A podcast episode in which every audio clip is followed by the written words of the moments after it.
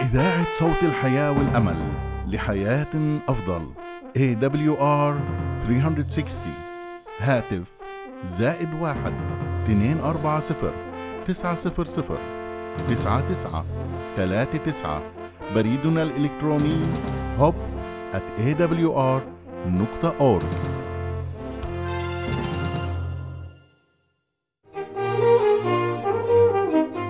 أهلا وسهلا بكم أعزائي المستمعين إلى بثنا اليومي باللغة العربية.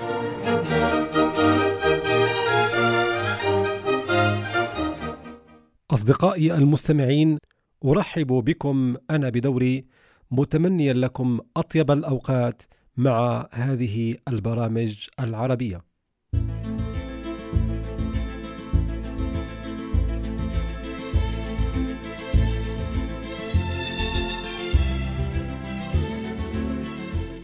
الحياة والصحة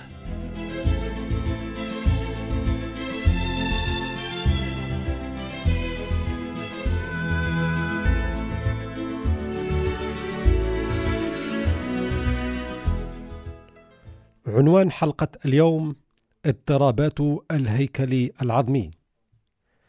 عزيزي المستمع، وأنت برفقة طفل في ملعب للكرة أو أمام مشهد مثير، الطفل لا يستطيع الرؤية، وهكذا فإنه سيطلب منك حمله على ظهرك. ونفترض أنك في موقف كهذا سئلت عمن يحمل الآخر منكما. ستجيب بالطبع بأنك أنت الذي يحمل الطفل وهذا صحيح ولكن لو سئلت وأنت والطفل من يحملكما ربما أنك ستنفجر ضاحكا وتقول يا له من سؤال ساذج ولكن حاول أن تجيب على كل حال. ربما تعجز. إن الهدف من هذا السؤال هو الالتفات إلى قيمة عضو مهم جدا في الجسم. هذا العضو الذي لربما نسيناه إلا إذا أيقظنا يوما بشكواه من وعكة أو ألم. إنه العمود الفقري. عمود يحمل أجسامنا ولا ندري إنه هو الذي يحملنا دون أن نشعر ودون شكوى إلا إذا أصابته إصابة خطرة لذلك علينا الاهتمام به. إصابة الأطباق بين الفقرات أو ما يسمى بالديسك. إن العمود الفقري هو دعامة الهيكل العظمي ولذلك فهو عرضة لبعض التوعكات عند الرفع والقفز وحمل الأثقال. إن بين الفقرة والفقرة وهي العناصر المكونة للعمود الفقري بين واحدة والأخرى طبق أو قرص ديسك شبيه بالوسادة يوسد كل فقرة. ولأن هذه الأطباق تتحرك بمرونة فهي تسمح للعمود الفقري بالحركة في كل الاتجاهات والانحناءات ويبرز بين كل فقرة وجارتها زوج من الأعصاب التي تنطلق من العمود الفقري إلى جزء ما من الجسم. تحت الضغط المتكرر قد تتدهور حالة المادة المكونة لأطباق الفقرات ويشق جزء منها طريقه نحو جذر العصب الفقري فيؤذيه وتدعى هذه الحالة طبق منزلق أو طبق مفتوق. وهي قد تحدث في أي مكان من العمود الفقري ولكنها تحدث غالبا في أسفل الظهر حيث توجد الأعصاب التي تنزل وتمتد إلى الفخذ والساقين والعصب الذي يصاب غالبا هو العصب الوركي الذي يوجد في القفا العليا للفخذ. والألم الذي ينحصر غالبا في جانب واحد يزداد نتيجة السعال والعطاس والتبرز والحركة وحمل الأثقال وفي الغالب تتشنج العضلات وتؤلم عند تحريكها. إذاعة صوت الحياة والأمل. AWR 360 ماذا يجب عمله في هذه الحالة؟ أولا ينبغي للمصاب بالديسك أن يرقد فوق فراش ثابت صلب وفي وضع يؤمن له أكبر قدر من الراحة. ثانيا الحرارة في مكان الألم قد توفر بعض الراحة وهكذا تفعل الأدوية المزيلة للألم والمرخية للعضلات حسب طلب الطبيب طبعا. ثلاثة قد يساعد حزام الحوض الذي تعلق به الأثقال بواسطة الأشرطة والبكرات على تخفيف الألم. رابعا في الحالات المتمادية يعني الحادة قد يلجأ إلى قطع الجزء الملتف من الطبق بواسطة الجراحة وربما وصل الفقرات. من الحالات الأخرى في إصابات الظهر تقوس الساقين والسكك. فمن الحالات التي يتعرض لها الجهاز العظمي للإنسان حالة تقوس الساقين والسكك بالنسبة للأطفال يبدو تقوس الساقين حالة طبيعية خصوصا لدى المولود حديثا. وتستمر هذه الحالة أشهرا قليلة في الأكثر. ثم تأخذ الساقان في الاستقامة كلما راح الطفل ينمو بحيث لا يعتبر التقوس تشويها إلا عندما لا تصير الساقان مستقيمتان. لا يخشى من تقوس دائم لساقي الطفل من جراء مشيه المبكر إذا لم يجبر على ذلك وكانت وجبة طعامه تحتوي على مواد كافية لبناء العظم. ويستطيع العديد من الأولاد منذ الشهر التاسع المشي من دون أن يؤدي ذلك إلى إطالة التقوس في سيقانهم أو زيادته. أما حالة الصكك وهي عبارة عن تقارب الركبتين وتباعد القدمين فقليلة جدا عند الأطفال. وينتج تقوس الساقين والصكك عن اضطرابات في نمو العظام الركبتين أو شلل الأطفال أو الشلل المخي وقد يكون ناتجا عن زيادة الوزن. أما أن عادة قعود القرفصاء بثني أصابع القدمين والساقين إلى خارج الفخذين فتؤدي هذه الحالة إلى السكك وارتداد أصابع القدمين إلى الداخل. أما عند البالغين فإن التشوه الناتج حديثا في الركبة قد يكون سببه التهاب العظم أو الكسور أو المفاصل أو الجهاز العصبي. ولا يوجد علاج منزلي في مثل هذه الحالات. إذاعة صوت الحياة والأمل AWR 360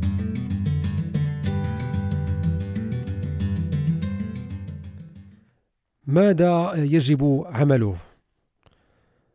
اولا الوقاية أمر مهم فإذا أعطي الأطفال قدرا كافيا من الحليب والأطعمة المحتوية على فيتامين سي ودي ولم يجري حثهم أي دفعهم إلى السير قبل الأوان يعني قبل أن يفعلوا ذلك من تلقاء أنفسهم فمن غير المحتمل أن ينشأ عندهم تقوس الساقين أو السكك. ثانيا إذا لم تستقم الساقان المقوسان في نهاية السنة الثانية من عمر الطفل بالرغم من برنامج الوقاية المذكور أعلى يجب استشارة الطبيب الذي قد ينصح باستخدام الدعامات أو تعديل الحذاء أو الاثنين معا. في أثناء ذلك قد يكون من المفيد أن يقوم الأهل بتقويم الساق في الاتجاه الصحيح مستعملين ضغطا خفيفا بحيث لا يتأثر الطفل إلا قليلا. وتكرار الضغط من 30 إلى 50 مرة ثلاث مرات في اليوم على الأقل. ثالثا إذا لم تتحسن الحالة خلال السنوات القليلة الأولى فقد يصير من الضروري إجراء عملية جراحية. من الحالات الأخرى تقوس العمود الفقري. إن تقمص العمود الفقري الذي قد تكون فيه الحدبة كما عند الأحدب الذي خرج ظهره ودخل صدره وبطنه ويسمى الحدب. وتنتج مثل هذه الحالة عن الوضعة الطويلة الخاطئة وعن عدم التمرين. وبعض هذه الحالات أيضا ينتج عن الشلل وبعضها الآخر يخلق مع الإنسان. ماذا يتوجب فعله؟ اولا راقب الأولاد النامين وحاول أن تصلح الوضعة المغلوطة في الوقت المناسب. فنشوء التقوس قد يبدأ في سن العاشرة أو الثانية عشره ثانيا احرص على توفير مقاعد وطاولات ذات علو مناسب بحيث تتناسب وضعية الجلوس للأولاد مثل ما تكون في المدارس. ويجب أن تصحح عادة حمل الكتب فلا تحمل تحت الذراع أو على الجانب من الجسم. ثالثا إذا نشأ تقوس ملحوظ رغم هذه الاحتياطات استشر طبيبا ويفضل أن يكون اختصاصيا في تقويم الأعضاء وإصلاح التشوهات.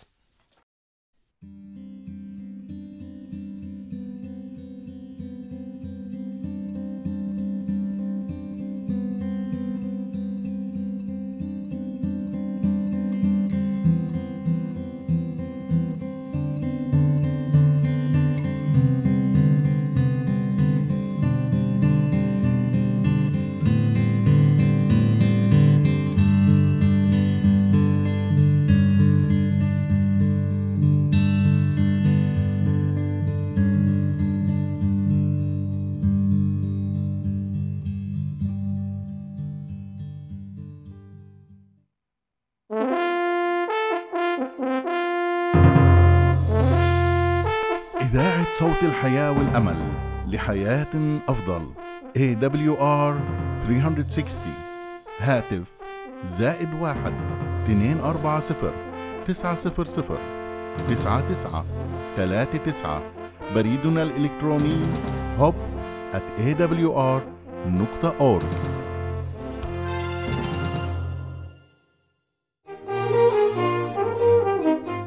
أهلا وسهلا بكم أعزائي المستمعين. إلى بثنا اليومي باللغة العربية.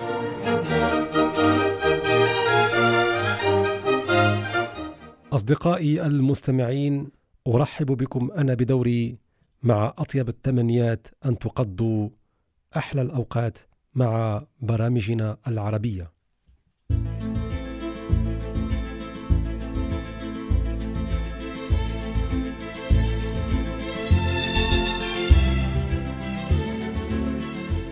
الحياة والصحة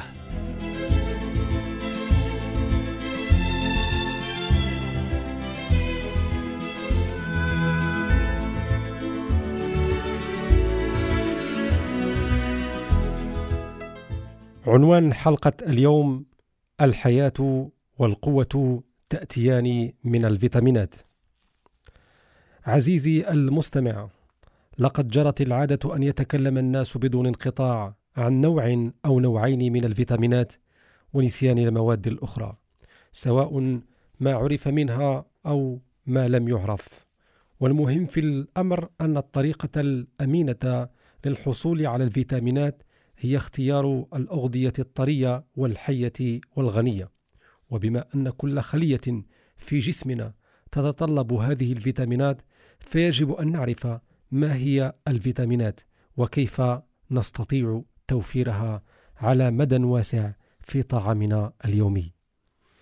إن كلمة فيتامين مركبة من كلمة فيتا ومعناها باللغة اللاتينية الحياة وآمين ومعناها مركب عضوي وأول من أطلق اسم فيتامينات على المواد العضوية في حياة الكائنات الحية هو العالم البولندي فونك وذلك عام 1911 آه، للميلاد.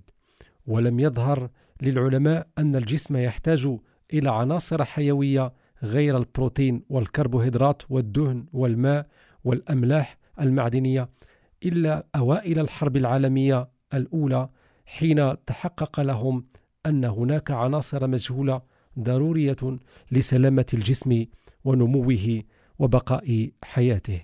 وقد عرفت هذه المواد فيما بعد باسم الفيتامينات.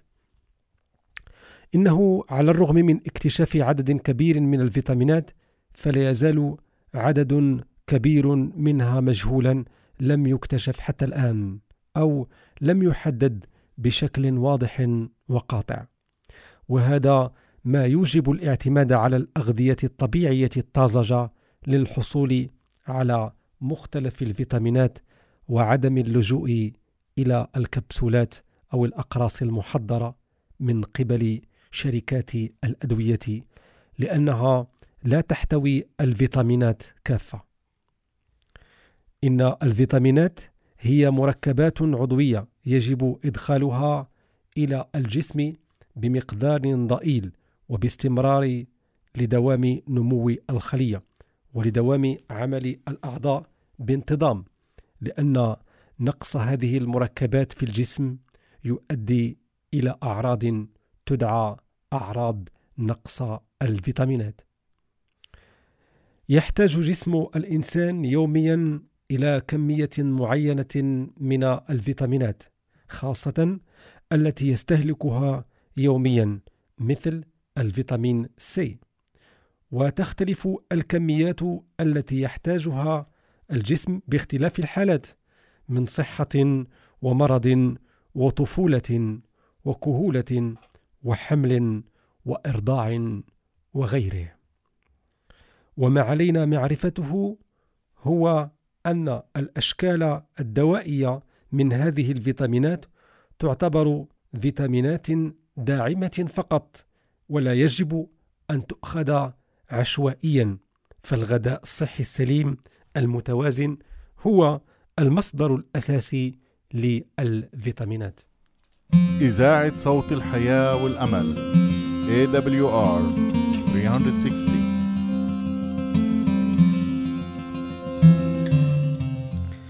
تقسم الفيتامينات عامة إلى قسمين فيتامينات دوابة في الدسم وفيتامينات دوابة في الماء. والفيتامينات الدوابة في الدسم هي أنواع.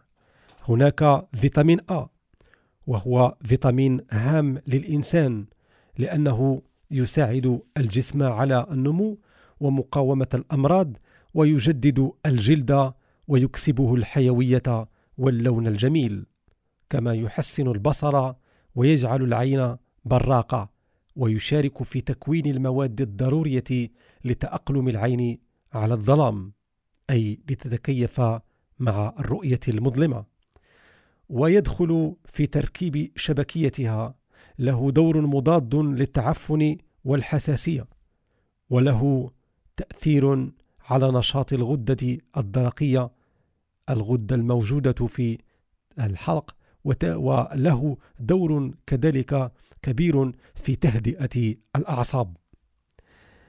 أهم مصادره هي الزيوت بشكل عام، وأفضلها زيت كبد الحوت، والكبد والسمك خصوصا الأسماك المحفوظة بالزيت والحليب وصفار البيض والزبدة والمشمش والخوخ والتوت والجزر وأوراق الخضروات الخضراء مثل الخص والكنورد وأوراق الشمندر الخضراء.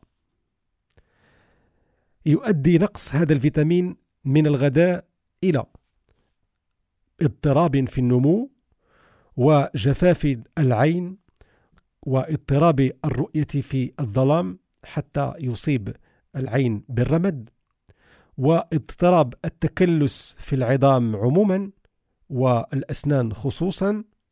كذلك اضطراب أعضاء التناسل وضعف النشاط الجنسي لدى الجنسين ذكورا وإناثا معا. كما يؤدي إلى طبعا يؤدي نقصه إلى تبقع الجلد وتأثره بشكل واضح. النوع الثاني هو فيتامين دي. لا يتكون هذا الفيتامين في الجسم إلا بتأثير الأشعة فوق البنفسجية الموجودة في أشعة الشمس الطبيعية. وهذه حقيقة هامة يجب الانتباه إليها لأن هذا الفيتامين لا يؤخذ من الطعام والتعرض لأشعة الشمس شرط أساسي لتكونه في الجسم. يدخل الفيتامين دي في تفاعلات النسيج العظمي التي تساعد على نمو العظام وعلى استقرار الكلس فيها وفي الأسنان بشكل سليم. ولذلك يطلق أو يطلق عليه البعض اسم فيتامين الجمال والرشاقة بسبب ما يعطيه لتقاطيع الوجه وأجزاء الجسم من انسجام واتساق. كما أنه يزيد صلابة العظام ويقوي بنية الأسنان ويجعلها ناصعة البياض. أما الإفراط في تناول الفيتامين دي من المصادر الدوائية فيمكن أن يؤدي إلى أمراض وخيمة مثل زيادة نسبة الكلس في الدم كثيرا والإصابة بالحصيات الكلوية أي الأحجار في الكلية وكذلك القصور الكلوي. أهم مصادر هذا الفيتامين الغذائية هي زيت كبد الحوت والكبد والحليب والسمك والبيض والزبدة والقشدة وكذلك القمح وخصوصا القمح غير المقشور. إذاعة صوت الحياة والأمل AWR 360 النوع الثالث من الفيتامين هو فيتامين أو ويؤدي هذا الفيتامين وظائف مهمة في جسم جميع الثدييات يعني كل ما له ثدي في الحيوان والإنسان. ويتوقف عليه عند الإنسان حدوث العقم أو الإخصاب يفيد هذا الفيتامين في منع الإجهاض وتنظيم الدورة الشهرية لدى النساء. يتدخل في عملية النمو وعمل الغدة النخامية الواقعة في قاعدة المخ. أهم مصادره هي فروخ القمح أي القمح عندما يبدأ بالبزوغ وقبل نمو الجذر مباشرة. ومن مصادره أيضا زيت الذرة وزيت الزيتون. ويوجد في الخص والعدس والجزر والجوز وفي صفار البيض والزبدة والكبد. ويسبب فقدان هذا الفيتامين من الغداء آه، فقر الدم وسقوط الشعر وأيضا اضطراب الدورة الشهرية والإجهاض عند النساء كما يؤدي إلى فقد الشهوة الجنسية ومن مضاعفة عدم آه، أخذ الشيء المهم منه ضعف الخصيتين والعقم وتضخم البروستات وهو مرض يصيب المسنين بشكل عام أي مرض نبولة في جهاز التبول. النوع الرابع وهو فيتامين ك هو الفيتامين المضاد للتختر الدموي أي للنزف كذلك والمساعد على التختر لأنه يؤدي دورا مهما وكبيرا في وقف الأنزفة الدموية الطارئة عند الإنسان. أهم مصادره هي الأوراق الخضراء مثل الملفوف، الكنورب والجزر، ويوجد في حبوب القمح كما يوجد في الكبد والحليب بكميات قليلة. يؤدي نقص الفيتامين ك من الغداء إلى نقص مادة البروتيمين من الدم مما يؤدي حدوث النزف العفوي أما الإفراط في تناوله فيؤدي إلى الإصابة باليرقان أو ما يسمى بمرض بوسفير. إذاعة صوت الحياة والأمل AWR 360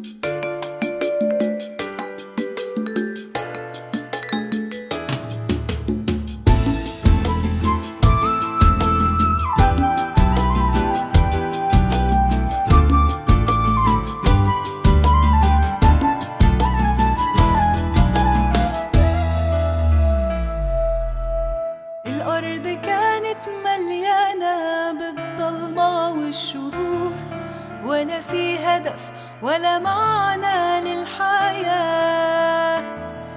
والخطية شوهت شكل الإنسان.